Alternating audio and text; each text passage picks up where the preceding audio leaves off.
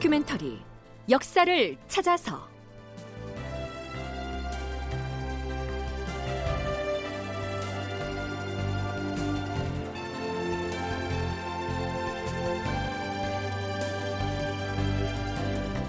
제 722편 임금도 정승도 신진사림이 두려웠다.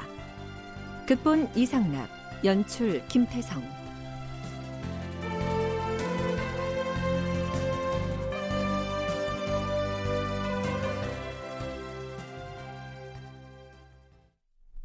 여러분 안녕하십니까? 역사를 찾아서의 김석환입니다. 선조 11년 2월에 이런 일이 있었습니다. 전라도 관찰사가 다음과 같은 내용의 계문을 올린 것이죠. 주상 전하께 아뢰옵니다. 전 무한 현감 전응정이 무단으로 창고를 열고는 광곡을 멋대로 가져다가 남의 집에 맡겨두었던 것을 찾아내어 싸웁니다. 신이 영광 군수를 보내서 조사하게 하여 싸운데 전응정을 현장에서 붙잡아 싸웁니다. 이는 지극히 놀라운 일이오니 전응정을 잡아다 옥에 가두고 추구를 하는 것이 어떻게 싸웁니까? 나라의 창고에 보관하고 있던 곡식을 몰래 빼돌려 감춰둔 장소를 찾아냈고 그 현장에서 전 무한 현감 전응정을 붙잡았다는 것이죠. 국왕인 선조는 당연히 펄쩍 뛰었겠죠. 어찌 이런 일이 있다는 말인가? 전응정이 고을 현감을 지내면서 관곡을 백여 석이나 훔쳤다고 하니 이는 매우 놀라운 일이로다.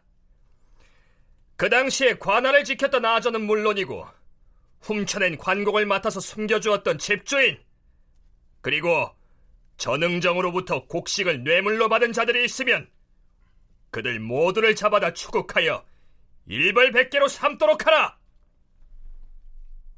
자, 그런데요. 의군부에서 전웅정의 장부를 빼앗아서 조사를 한 결과 뇌물을 받은 사람의 명부에 윤의중과 이양원의 이름이 확인됩니다.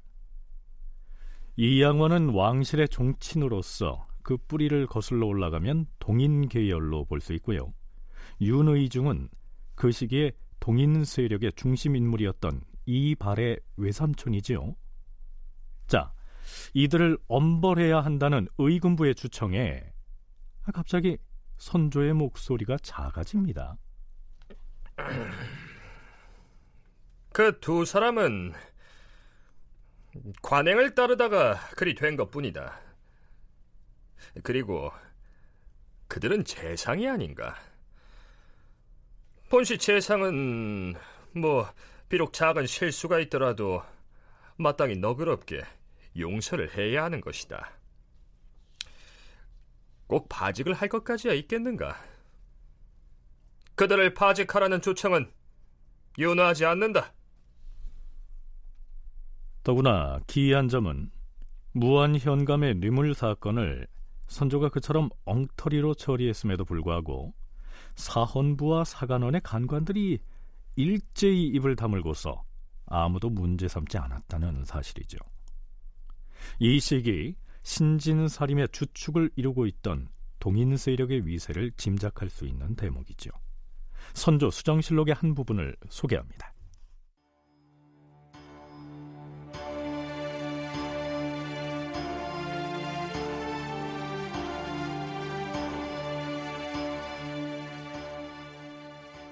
당시 사류는 두 파로 나뉘어서 선배 사림을 서인이라 하고 후배를 동인이라 하였다. 후배들은 모두 당하관들의 명사들로서 홍문관, 예문관, 사헌부, 사관원 등에 자리 잡고 있어서 그 세력이 매우 성대한 데 반하여 몇 사람 안 되는 선배 사림은 조정에 몸담은 지가 오래되다 보니 결점이 하나둘 노출되어서 번번이 후배로부터 지적을 받고 있었으므로 당시 출세하려는 자들은 모두 동인편에 붙었다. 그리하여 젊은 동인들은 팔뚝을 걸어붙이고 놀이 삼아서 담론을 일삼았는데 모두들 동인은 정당하고 서인은 사특하다는 논리를 폈다. 뿐만 아니라 선배 살인 중 상당수는 그들을 두려워하여서 구차하게 몸을 사리며 도리어 후배들에게 아부를 하곤 하였으니 나이 젊은 후진들 중에서 서인은 선배 살림의 자제 두세 사람뿐이었다.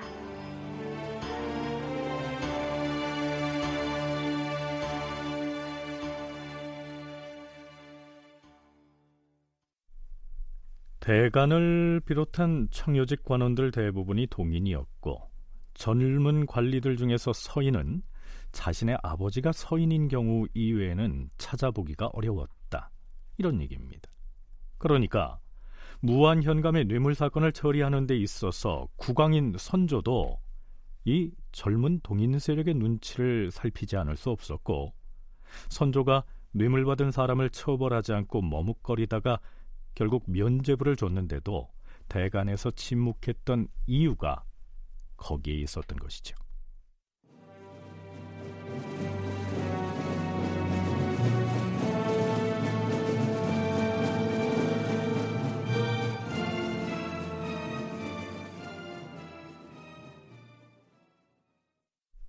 자, 그런데요. 공교롭게도 전라도 무안 현감의 관곡 뇌물 사건과 비슷한 독직 사건이 연달아 일어납니다.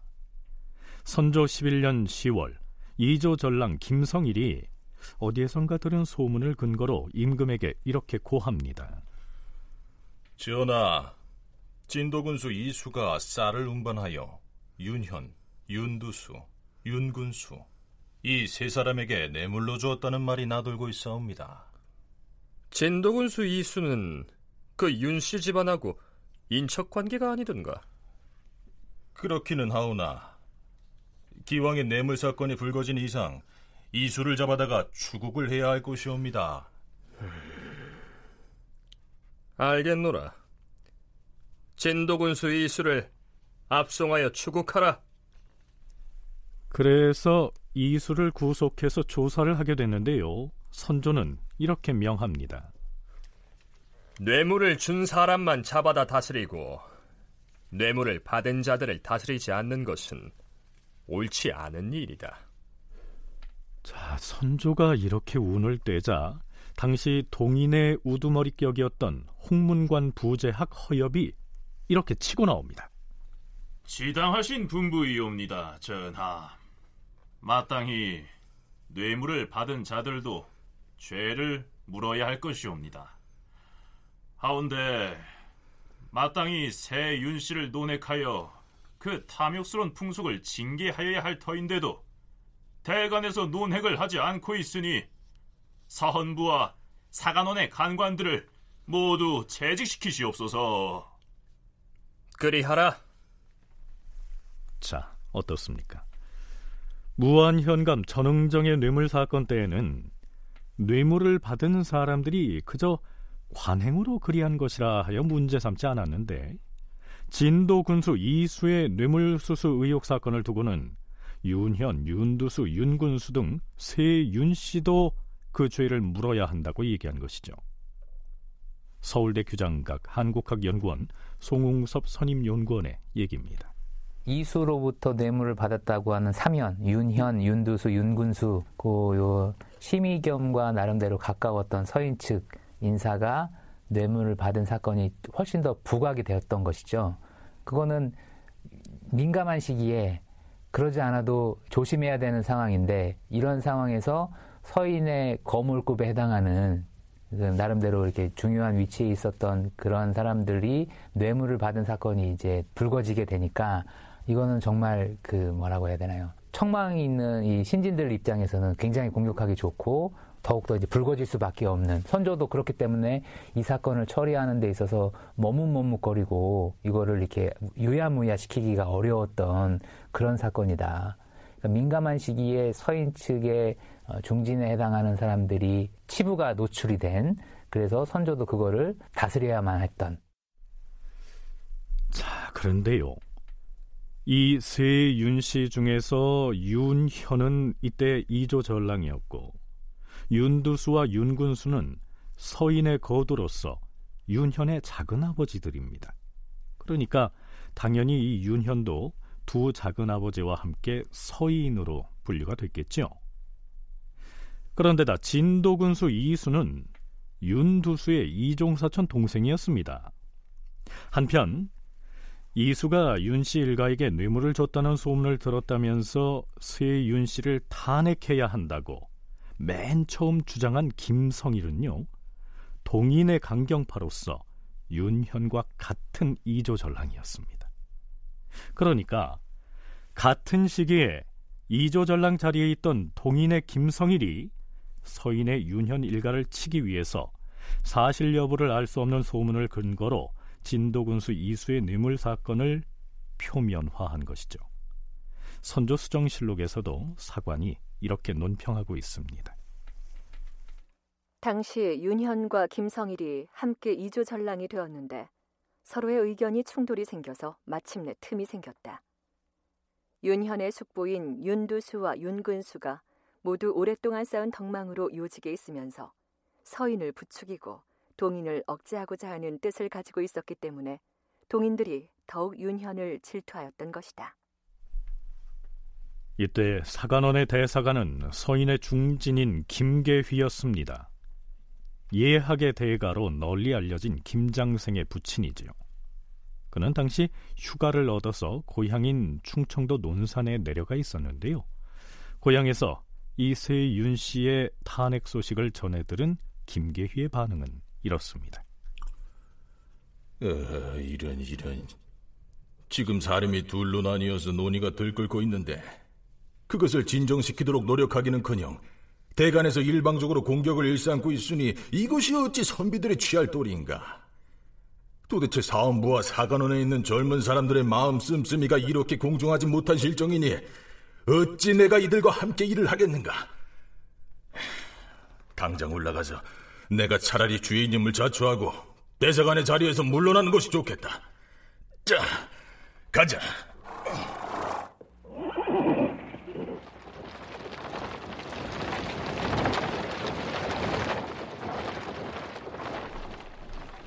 그래서 휴가를 취소하고 서둘러 상경을 합니다.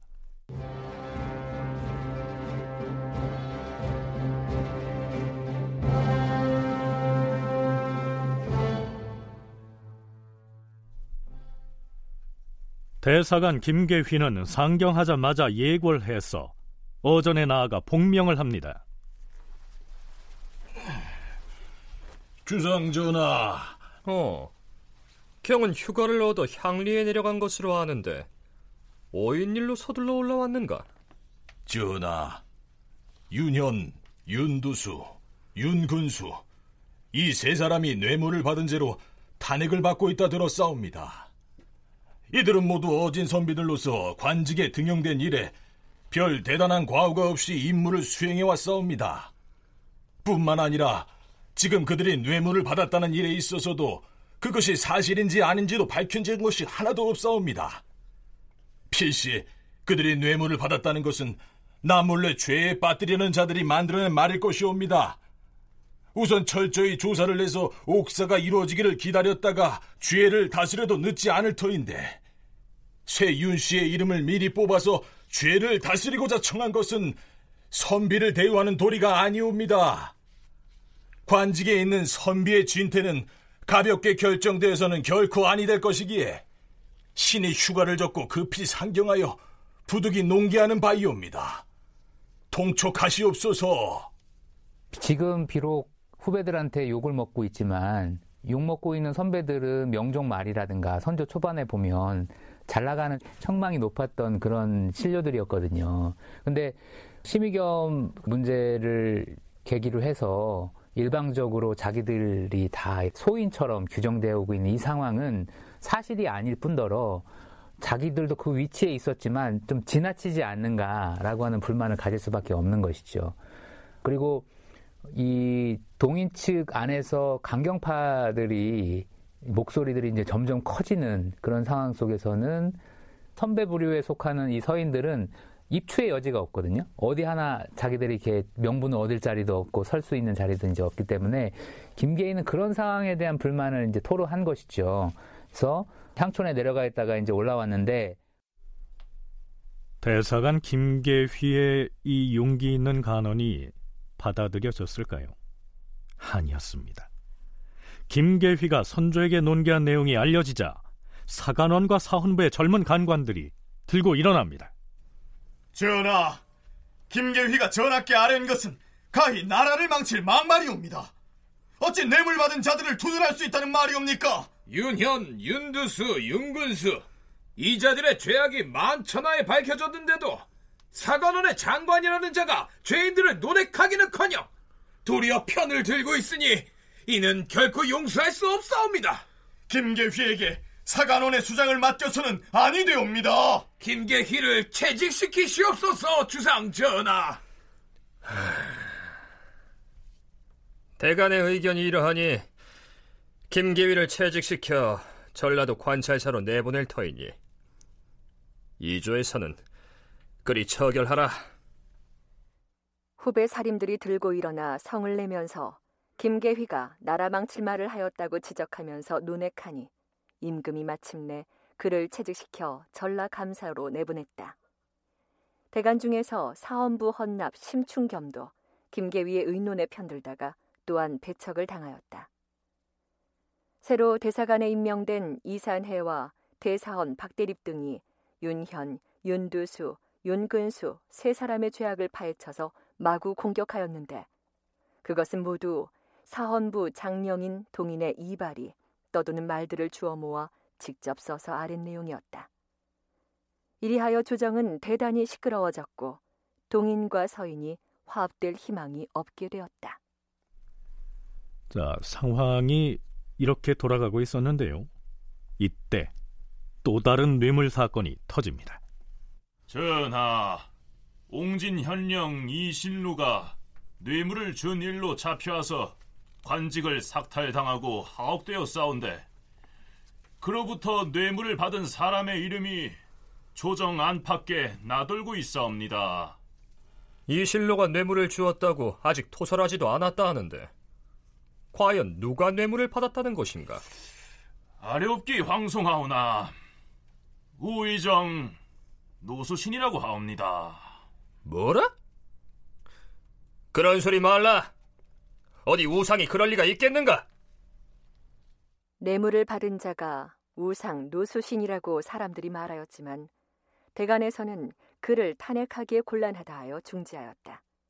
그러자 사람들은 진도군수 이수를 가리켜 고래 싸움에 새우만 죽은 격이라고들 하였다. 그렇다면 이수로부터 뇌물을 받은 것으로 지목된 윤현, 윤두수, 윤군수 세 사람은 어떻게 됐을까요? 주상 전하, 양사에서 논의한 결과 윤현과 그의 두 숙부를 파직해야 마땅하다고 의견을 모았사옵니다. 그리하라. 결국 세 가지의 뇌물 의혹 사건 중에서 뇌물을 받았는지의 여부가 분명치 않은 윤현 일가의 세 사람만이 파직을 면치 못한 것이죠. 그들 모두가 서인이었기 때문이죠. 자, 그렇다면 선조는 동인 소속의 젊은 사림들의 공세를 왜 그처럼 수동적으로 받아들였을까요? 송웅섭 연구원이 그 배경을 분석합니다. 뇌물 받은 사면 사건이 또 하나의 또 불씨를 제공하고 그 이전에 김효원의 변방 아주 극지에 외직에 보내려고 했던 그런 사건도 또 불씨가 되고 계속 이 불씨들이 이제 커져가고 있었던 그런 상황이라고 얘기할 수 있습니다. 그러니까 선조는 어떻게든지 간에 이거를 이제 정리를 해야 되는데 선조 입장에서도 고민이 많을 수밖에 없고 그렇다면은 동인의 손을 들어줘야 되는가라는 생각도 이제 할 수 있고 서인의 손을 들어줘야 되는가라는 생각도 할 수 있지만 서인의 손을 들어주는 게 현실적으로 자기한테 그렇게 유리하지만은 않을 수 있다 라고 하는 생각을 할 수 있는 것이죠. 그러니까 선조도 대개 진퇴양난에 쉽지 않은 상황에 빠져 있는 것입니다.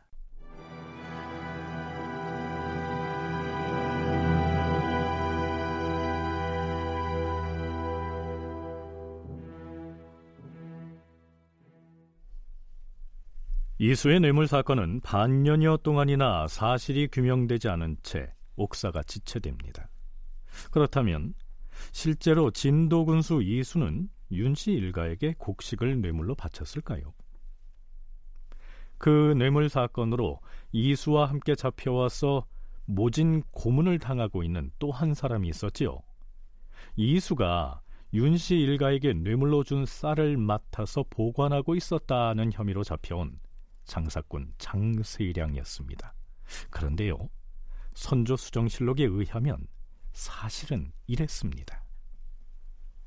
장세량은 본래 진도의 곡물 납인으로서 그 집에 둔 쌀은 곡물의 값으로 바치는 쌀이었고 관련 문서도 모두 보존되어 있었다.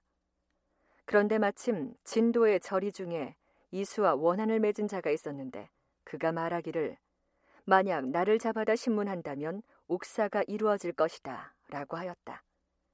그러자 사원부가 즉시 임금께 아뢰고 그 절이를 오게 가두니 이수가 새 윤 씨에게 뇌물로 준 쌀이라고 공초하였다.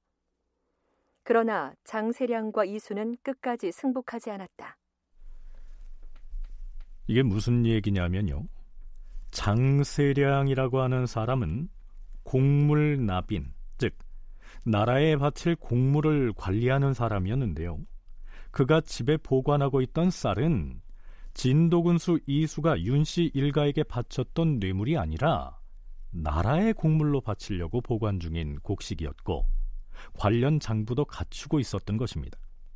그런데 장세량에게 원한을 가진 진도의 저리, 즉 지방 관리가 사헌부에다가 고발하기를 그 쌀은 이수가 윤 씨 일가의 뇌물로 바친 것이다. 이렇게 허위로 무고를 했다는 것입니다.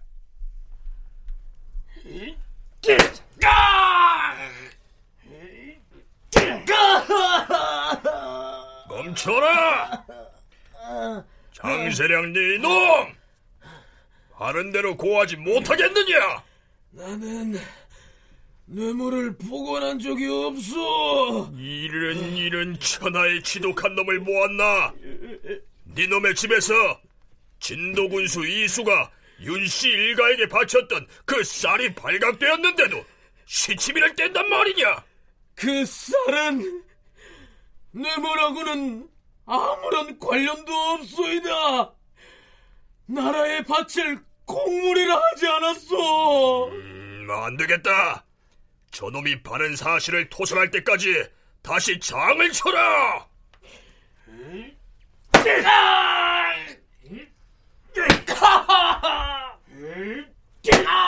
잠깐! 잠깐 멈춰라! 내가 장세량 저자에게 길이 할 말이 있다.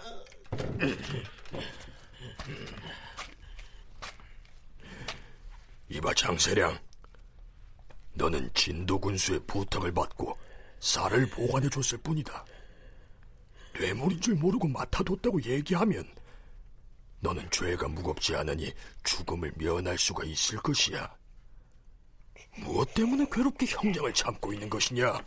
내가 어찌 시키는 대로 자복을 하면서 알고 자복하지 않으면 죽는다는 것을 모르겠는가? 다만 실제로 그런 일이 없었는데 어떻게 사람을 죽음의 수렁에 빠지도록 모함을 한단 말인가? 그 쌀은 뇌물이 아니라 나라에 바칠 공물이라 하지 않았는가? 나는 뇌물을 보관한 적이 결코 없다! 실록에서는 장세량은 20여 차례나 모진 형신을 당했지만 거의 죽을 지경에 이르렀음에도 끝내 자복하지 않았다. 이렇게 적고 있습니다. 장세량과 함께 옥에 갇힌 진도군수 이수는 임금에게 자신의 억울함을 호소하는 상소를 수차에 걸쳐서 전해달라고 요청했지만 동인 쪽에서 그것을 선조에게 전해주지 않고 차단을 해버리죠.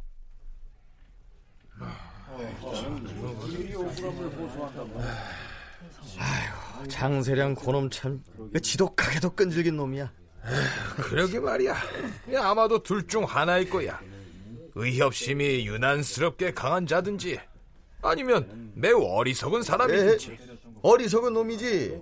어찌 그 고통을 다 참아가면서까지 진도군수 이수를 위하여 죽기를 자처한다는 말인가? 에이, 어쨌거나 이 이수도 장세량도 한사코 부인을 했으니 이 옥사를 언제까지 끌고 가야 하는지 참으로 걱정일세.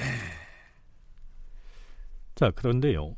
이수의 옥사가 반년 동안이나 지루하게 지체되고 있는 데다 이수의 뇌물공여 혐의를 뒷받침해줄 장세량이 모진 형신에도 불구하고 자복을 하지 않은 점을 이상하게 여긴 선조가 의정부의 삼정승을 풀읍니다. 음. 그 장세량이라는 자가 무려 20차례에 걸친 추국에도 불구하고 자복을 하지 않는다고 하니 진정 뇌물하고 관계없이 잡혀와서 억울함을 당하고 있기 때문이 아닌가? 그, 그것이 신들도 잘 모르겠사옵니다. 저, 달리 드릴 말씀이 없사옵니다. 의정부의 삼정승은 자신이 한 말이 혹 시류를 거스를까봐, 즉 동인 세력인 신진 사류들로부터 화를 당할까봐 두려운 나머지 아무 말도 못하고 말지요.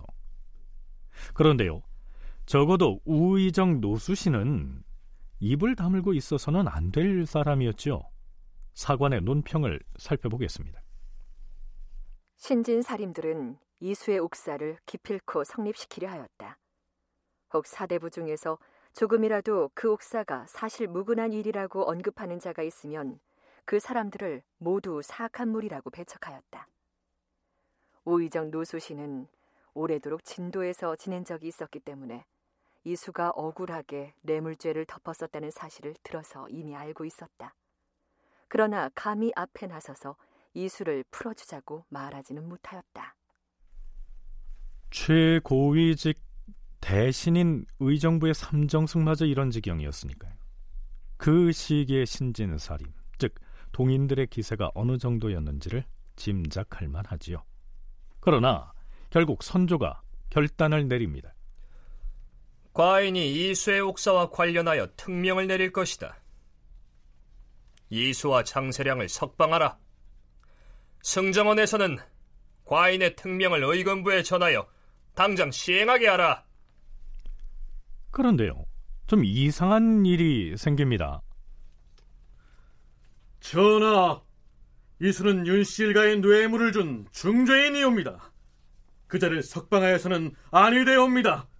특명을 거두어 주시옵소서. 특명을 거두어 주시옵소서. 뭐라? 승지들은 지금 뭐라 하였는가? 특명을 거두어 주시옵소서. 임금인 선조가 이수를 석방하라는 특명을 내렸는데요. 승정원의 승지들이 임금의 명을 받들기를 거부하고서 그것을 번복하기를 요구하고 있는 것입니다. 승지들은 선조에게 무려 네 번이나 어명을 거둘 것을 청한 것으로 기록되어 있습니다.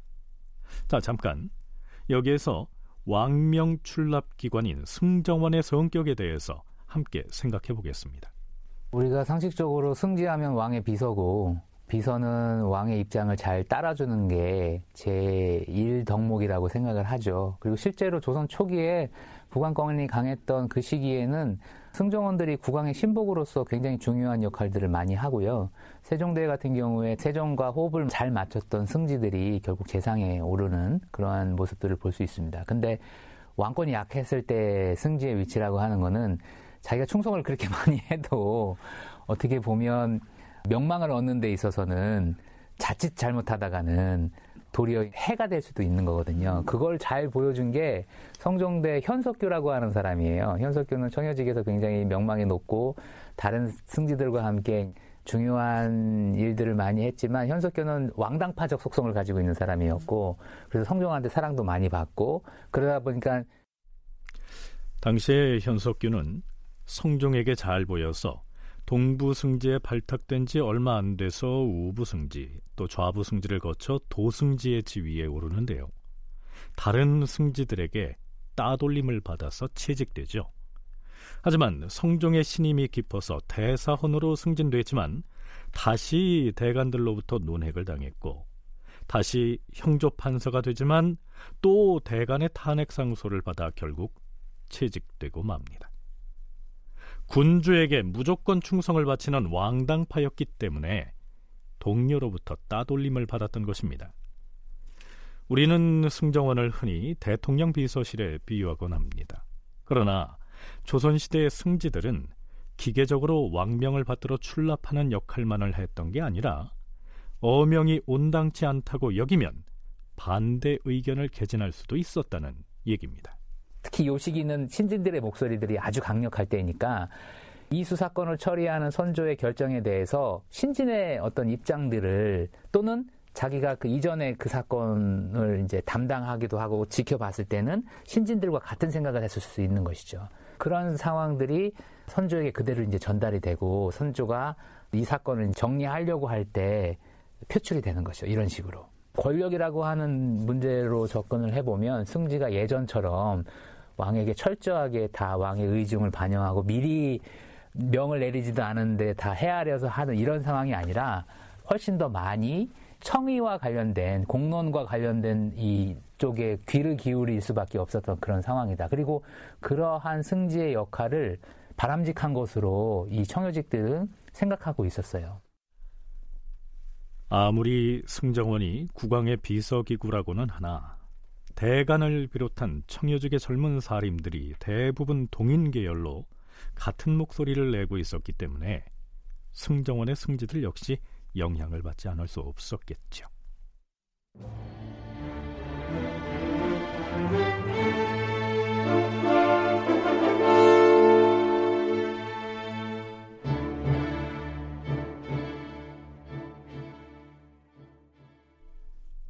앞에서 승정원이 국왕에게 무조건적인 충성을 바치는 기관이 아니다. 이렇게 얘기했는데요. 그러나 어디까지나 특정 사안에 대해서 의견을 피력할 수 있다는 의미이지 이수의 옥사에서처럼 무려 네 번씩이나 왕명의 출납을 거부하고 그 번복을 주장하는 것은 매우 이례적이었지요. 자, 화가 난 선조가 이렇게 명합니다. 과인의 명을 의금부에 내리라 했거늘 왕명의 하단을 거부하자는 것인가? 어제 입직했던 승지 김우경과 송은계를 파직한다. 그리고 그 지휘 책임을 물어서 도승지 이산해를 채직한다. 선조가 당일 숙직했던 두 승지를 파면하고 도승지를 전격적으로 채직시켜 버렸는데요. 실록에서는 그러자 대궐란이 진동하였다. 다음 날 사헌부와 사간원 그리고 홍문관에서 다투어 승지들의 파직을 철회하도록 논하였으나 받아들이지 않았고 대신들도 승지를 파직하지 말라고 주청하였으나 모두 따르지 않았다. 자, 이렇게 기록하고 있습니다. 그리고 이수와 장세량이 마침내 석방되지요. 다음 날 아침 경연에서 선조가 다시 그 얘기를 꺼냅니다. 장세량은 뇌물을 받아서 보관했다는 명목으로 소환되었으니 설령 그것이 뇌물이었다 해도 그는 증인에 불과하지 않은가. 증인으로 소환된 사람은 법률상으로 볼 때 세 번의 형신만을 해야 하는 것이다. 그리고 반드시 사형에 해당하는 죄수라야 그 실정을 자복할 때까지 형신을 가하는 것인데 장세량에게는 무려 스무 번 가량이나 형신을 가했다. 윤씨 일가 세 사람을 어떻게든 체포하려고 무고한 사람을 죽여도 되는 것인가? 지금 대간에서는 윤씨 집안의 일을 너무나 심하게 잡고 늘어지는 것 같은데 경들의 의견은 어떠한가? 그러자 동인의 중진인 김우홍이 이렇게 대답합니다. 전하, 진도군수 이수에 관한 일은 뇌물 수수에 관계된 하나의 옥사에 지나지 않사옵니다. 그러니 설령 그것이 사실이라 하더라도 이수와 장세령을 풀어주었기로 무슨 큰 문제가 있겠사옵니까?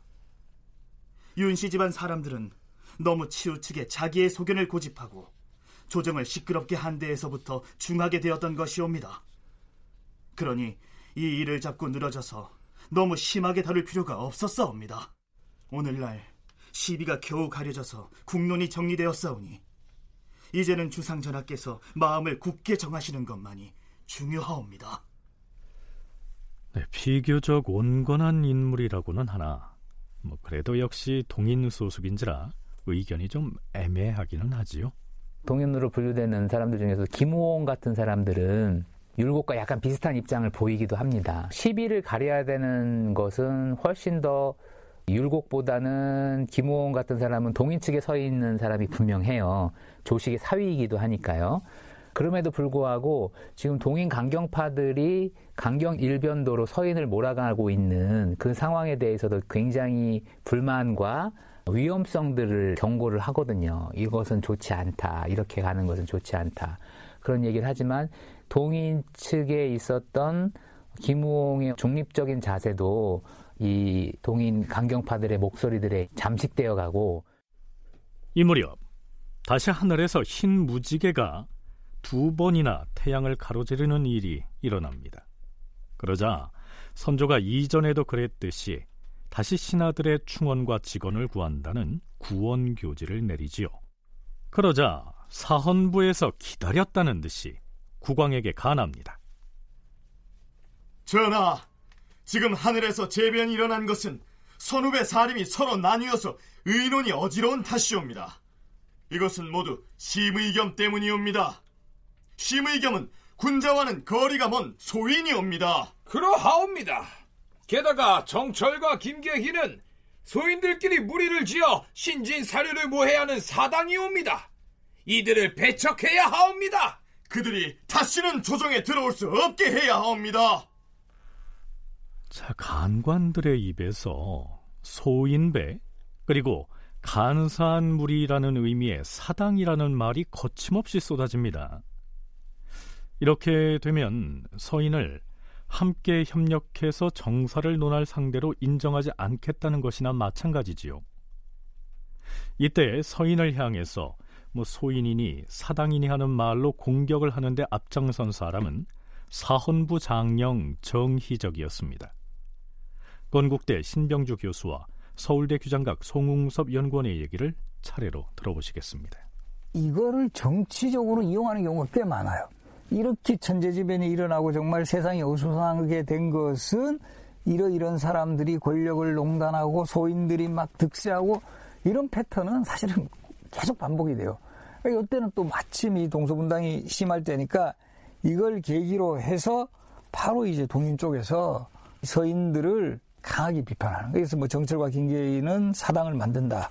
심의겸은 저 소인이다. 이럴 때 이걸 계기로 해가지고 거기에 걸맞는 요즘으로 치면 사실 모범 답안은 저렇게 천재지변이 일어나고 이럴 때 우리가 뭐 사회적으로 통합을 하고 좀 뭐 민생을 안정시켜야 되고 뭐 이 세금 문제도 뭐 어떻게 이게 모범 답안인데 이런 걸 안 하고 저 사람이 정치를 해가 저렇고 이게 제대로 정리가 안 돼서 이렇습니다. 이렇게 올려버려요. 동인들의 공격이 점점점 가속화되어 가고 있는 상황에서 심의겸뿐만 아니라 심의겸과 함께 활동을 했던 사람들이나 아니면은 가까운 사람들 이런 사람들 모두를 다 이제 사당으로 규정을 하면서 소인 치미겸과 함께 엮여 있는 사당의 무리들은 정치를 해서는 안 되는 것이죠. 그렇게 공격을 하면 공격을 받는 사람들의 입장에서는 이걸 해소하지 않고서는 정치를 할 수가 없는 그런 상황에 이제 빠지게 되는 거고 그래서 언론이 강성 일변도로 전개되는 상황을 그 이전부터 조심스럽게 생각하고 이것을 막으려고 했던 이유도 뭐냐? 다시 말해서 풍문 탄핵 같은 것들을 조선 초기 군주들이 막으려고 했던 이유는 권기 대간이다. 권력이 대간에 가면 안 된다. 그러니까 대간의 청의를 주장하고 공론을 주장하는 건 좋지만 하지만 이때는 이미 조정 권력이 대간을 비롯한 신진사림의 수중에 들어가 있다시피 했지요.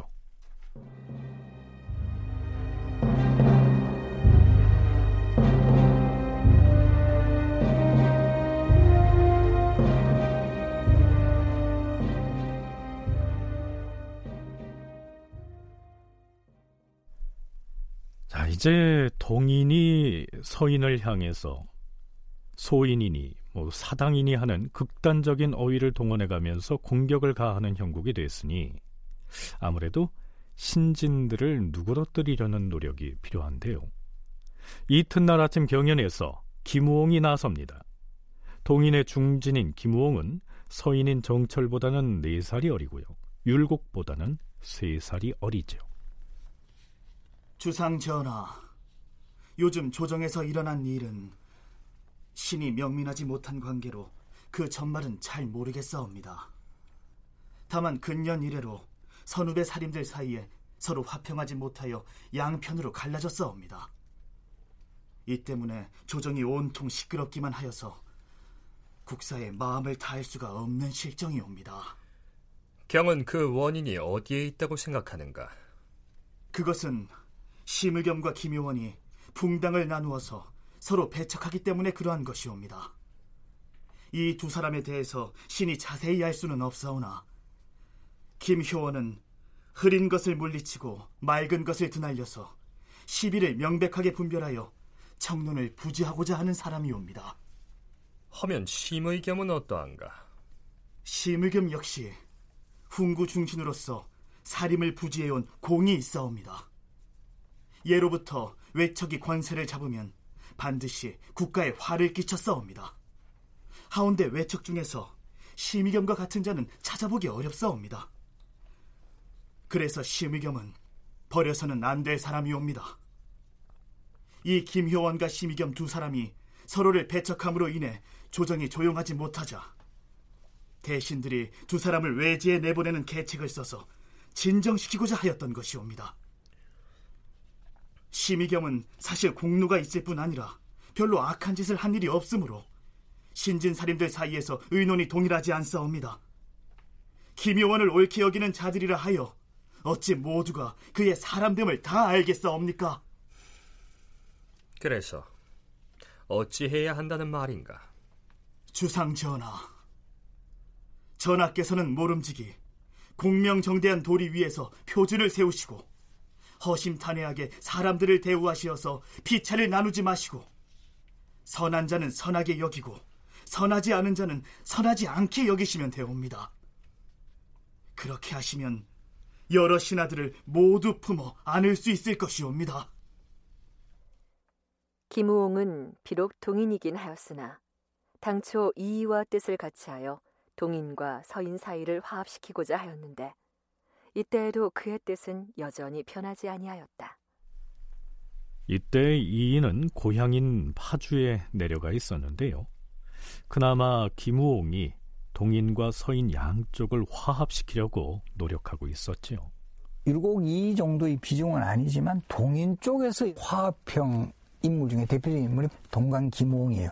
동인이 나중에 이제 남인과 북인을 나눌 때 핵심이 퇴계 이양 문인이 주로 남인이 되고 남명 조식 문인이 북인이 되는데 요 동관 김호홍은 그 당시에 배울 때도 퇴계 이황하고 남명 조식 선생한테 함께 배운 사람이에요. 요즘으로 치면 화합형 동인 내에서도 퇴계 계열하고도 좀 친분이 있고 저쪽 남명 계열하고도 친분이 있고 그래서 기본적으로는 이 저도 그래서 이런 김호웅 같은 인물은 좀 더 연구를 해야 될 것 같고 율곡이하고 상당히 노선이 비슷한 당은 서로 다르죠 서인 쪽이고 동인 쪽인데 그러나 김우홍이 중재한다고 해서 이미 틀어질 대로 틀어진 동인과 서인이 손을 맞잡을 수 있을까요?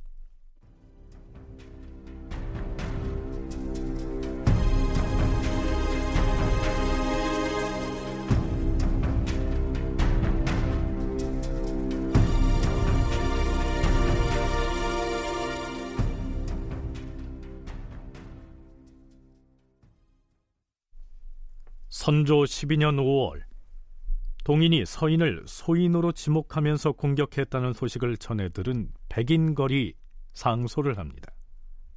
백인걸은 이때 나이가 무려 82살이나 됐기 때문에 고향에 물러나 있었는데요. 노구에도 불구하고 가만히 있을 수 없었던 것 같습니다. 참고로 농미란 녹봉으로 지급하는 쌀을 말합니다. 주상 전하, 조정에서 물러나 초야에 묻혀 지내는 신에게 전하께서 친히 농미를 보내주시니 그 특별하신 성은에 늙은 신하의 마음이 감격에 차서 차마 아무 말도 못하겠사옵니다.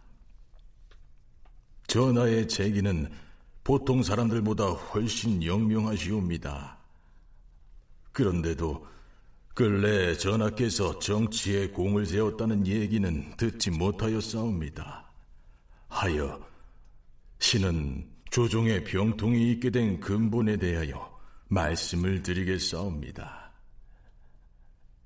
신이 최하에 있으면서 들으니 사림 사이에서 심의겸과 김효원이 당파를 가른다는 말이 있사옵니다. 그래서 당시에 대신과 근신들이 서로 화해하고 진정시킬 계책을 의논한 끝에 두 사람을 모두 외직으로 보임시키도록 추청하였던 것이옵니다. 그러나 조정은 조용해지지 않고 떠도는 의논들이 구름처럼 일어나서 죽음이라도 심의겸의 무리에 가까우면 서인이라 지목하고 죽음이라도 김유원의 무리에 가까우면 동인이라 지목하여서 조정의 모든 선비들이 두 쪽으로 나뉘게 되었사옵니다. 그리하여 한 사람을 논박하면 여러 사람들이 입을 모아서 아무개는 어느 당이기 때문에 논박을 당한 것이다 라고 하며 떠들어대고 한 사람을 청거하여 등용하면 여러 사람들이 아무개는 바로 어느 당이기 때문에 청거를 받은 것이다 라고 떠들어대는 실정이어서 대관과 이조에서도 손발을 쓸 수가 없게 되고야 말았사옵니다. 사료들도 위에서는 서로를 공격하면서 의심하고 아래에서는 자기가 의심을 받아 배척당할까 두려워하고 있으니 동서라는 두 글자는 바로 나라를 망치게 될 화근이 옵니다.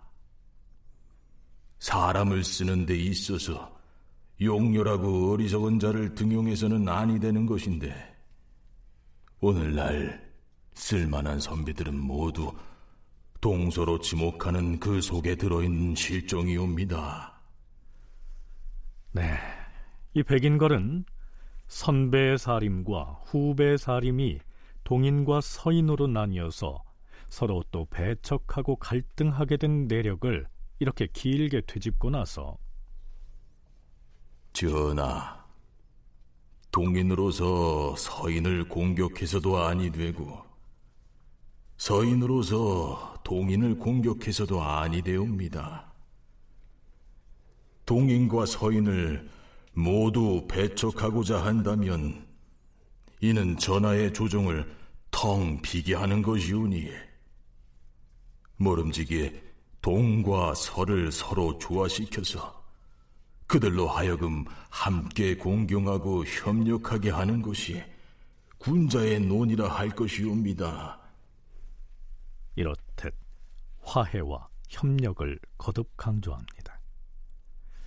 백인걸은 조광조로부터 직접 배운 제자로서 오랫동안 유배 생활을 하는 등 따지고 보면 지금 동인이니 서인이니 하면서 싸우고 있는 신구 사림들의 대선배였지요.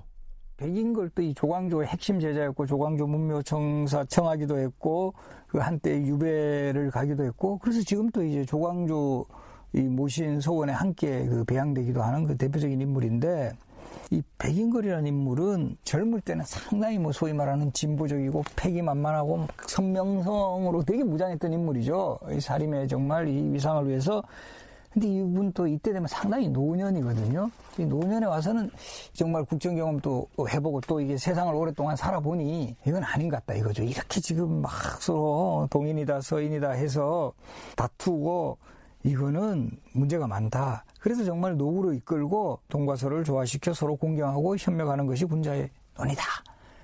했는데 백인걸은 동서분당 관련 얘기 말고도 전하, 변방의 사정이 안심할 수 없사옵니다. 군대를 정비하여 방비를 튼튼히 하고 무기를 정비하는 등 군정을 다잡아야 하옵니다. 특별히 국방에 관련된 내용도 길게 당부하고 있는데요. 실록에서는 이렇게 설명하고 있습니다. 백인걸은 서북 지방의 여진족과 남쪽 변방의 해적에 관한 일을 길게 논하였는데 상수한 내용이 수천 글자나 되었다. 임금은 승정원에 명하여 그 상소문 한 벌을 등사하여 들여오라 하였다. 그런데요. 백인걸이 올린 이 상소문을 율곡 이가 고쳐준 것이라 해서 나중에 대간에서 그 점을 문제 삼고 나서지요. 백인걸도 고향이 경기도 파주였고 이때 율곡 역시 파주에 내려가 있었거든요. 율곡이 백인걸의 상소를 한번 윤문을 해주는 것도 사실입니다. 그래서 이제 백인거래 상소는 또 다른 어떤 불씨의 화근이 된 건데 전반적인 기조는 율곡이나 김우홍이나 백인걸이나 다 마찬가지였다고 생각을 해요. 조정안에 지금 명쾌하게 진행되지 못하고 있는 구패 청산 작업들에 대해서 이, 이 구패를 구습을 타파해야 되는 필요성들은 있지만 그것을 어떤 속도로 어느 정도의 강도로 할 것인가에 대한 입장 차이가 다 다르고 그런 상황에서 이 선배들이 일방적으로 다 소인이라든가 소인을 돕는 사당이라든가 이런 식으로 이제 매도당하고 있는 이 현실을 묵과할 수만은 없는 그런 입장이 있는 것이죠. 백인걸은 그걸 대변했다라고 생각을 합니다. 그렇다면 팔순 노구에 자신들의 대선배인 백인걸이 힘겹게 작성해서 올린 이 상소문에 대해서 신진사림 즉 동인은 어떤 반응을 보였을까요? 선조수정 실록은 이렇게 설명하고 있습니다. 그 당시 동인이 서인을 지적하여 간사한 무리, 즉 사당이라고 비난하던 터였는데 백인걸은 동서를 타파하고 공정하게 어진 사람만을 등용해야 한다고 주장하였다. 그러자 사헌부, 사간원, 홍문관 등 3사와 정원까지 나서서 번갈아 글을 올려 백인걸의 상소 내용이 잘못되었음을 논하면서 그가 늙어서 올바른 정신이 아니라고 비난하였다. 백인걸이 상소를 올린 직후에 선조는 갑자기 이런 내용의 인사를 합니다. 이 일을 사관원의 대사관에 임명할 것이다. 파주에 연락하여 이에게 조정으로 들라 이르라. 네, 아무래도 선조는 율곡 이가 조정에 있어야겠다고 판단한 것 같습니다. 자, 그렇다면 문제는 이가 고분고분 선조의 명을 따를까 하는 점입니다. 아니었습니다. 이는 대사관에 임명되자마자 대사관의 직을 사직한다는 사직 상소를 보내옵니다. 전하, 먼저 가장 절실하고 급한 것을 논하겠사옵니다. 신이 듣기에는 예로부터 국가가 유지되는 것은 곧 사림 때문이라고 하였사옵니다. 사림이란 나라의 원기이옵니다. 사림이 성대하고 화합하면 그 나라는 잘 다스려지고 사림이 과격하고 갈라지면 그 나라는 어지러우며 사림이 패하여 없어지면 그 나라는 망하게 되는 것이온데. 다큐멘터리 역사를 찾아서 다음 주 이 시간에 계속하겠습니다.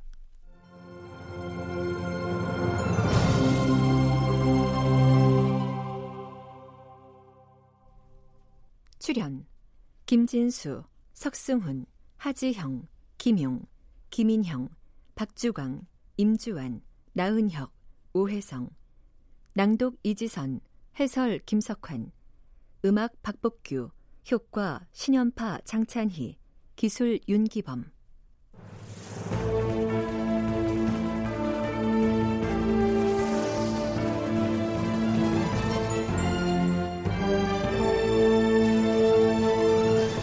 다큐멘터리 역사를 찾아서 제 722편 임금도 정승도 신진사림이 두려웠다. 이상락 극본 김태성 연출로 보내드렸습니다.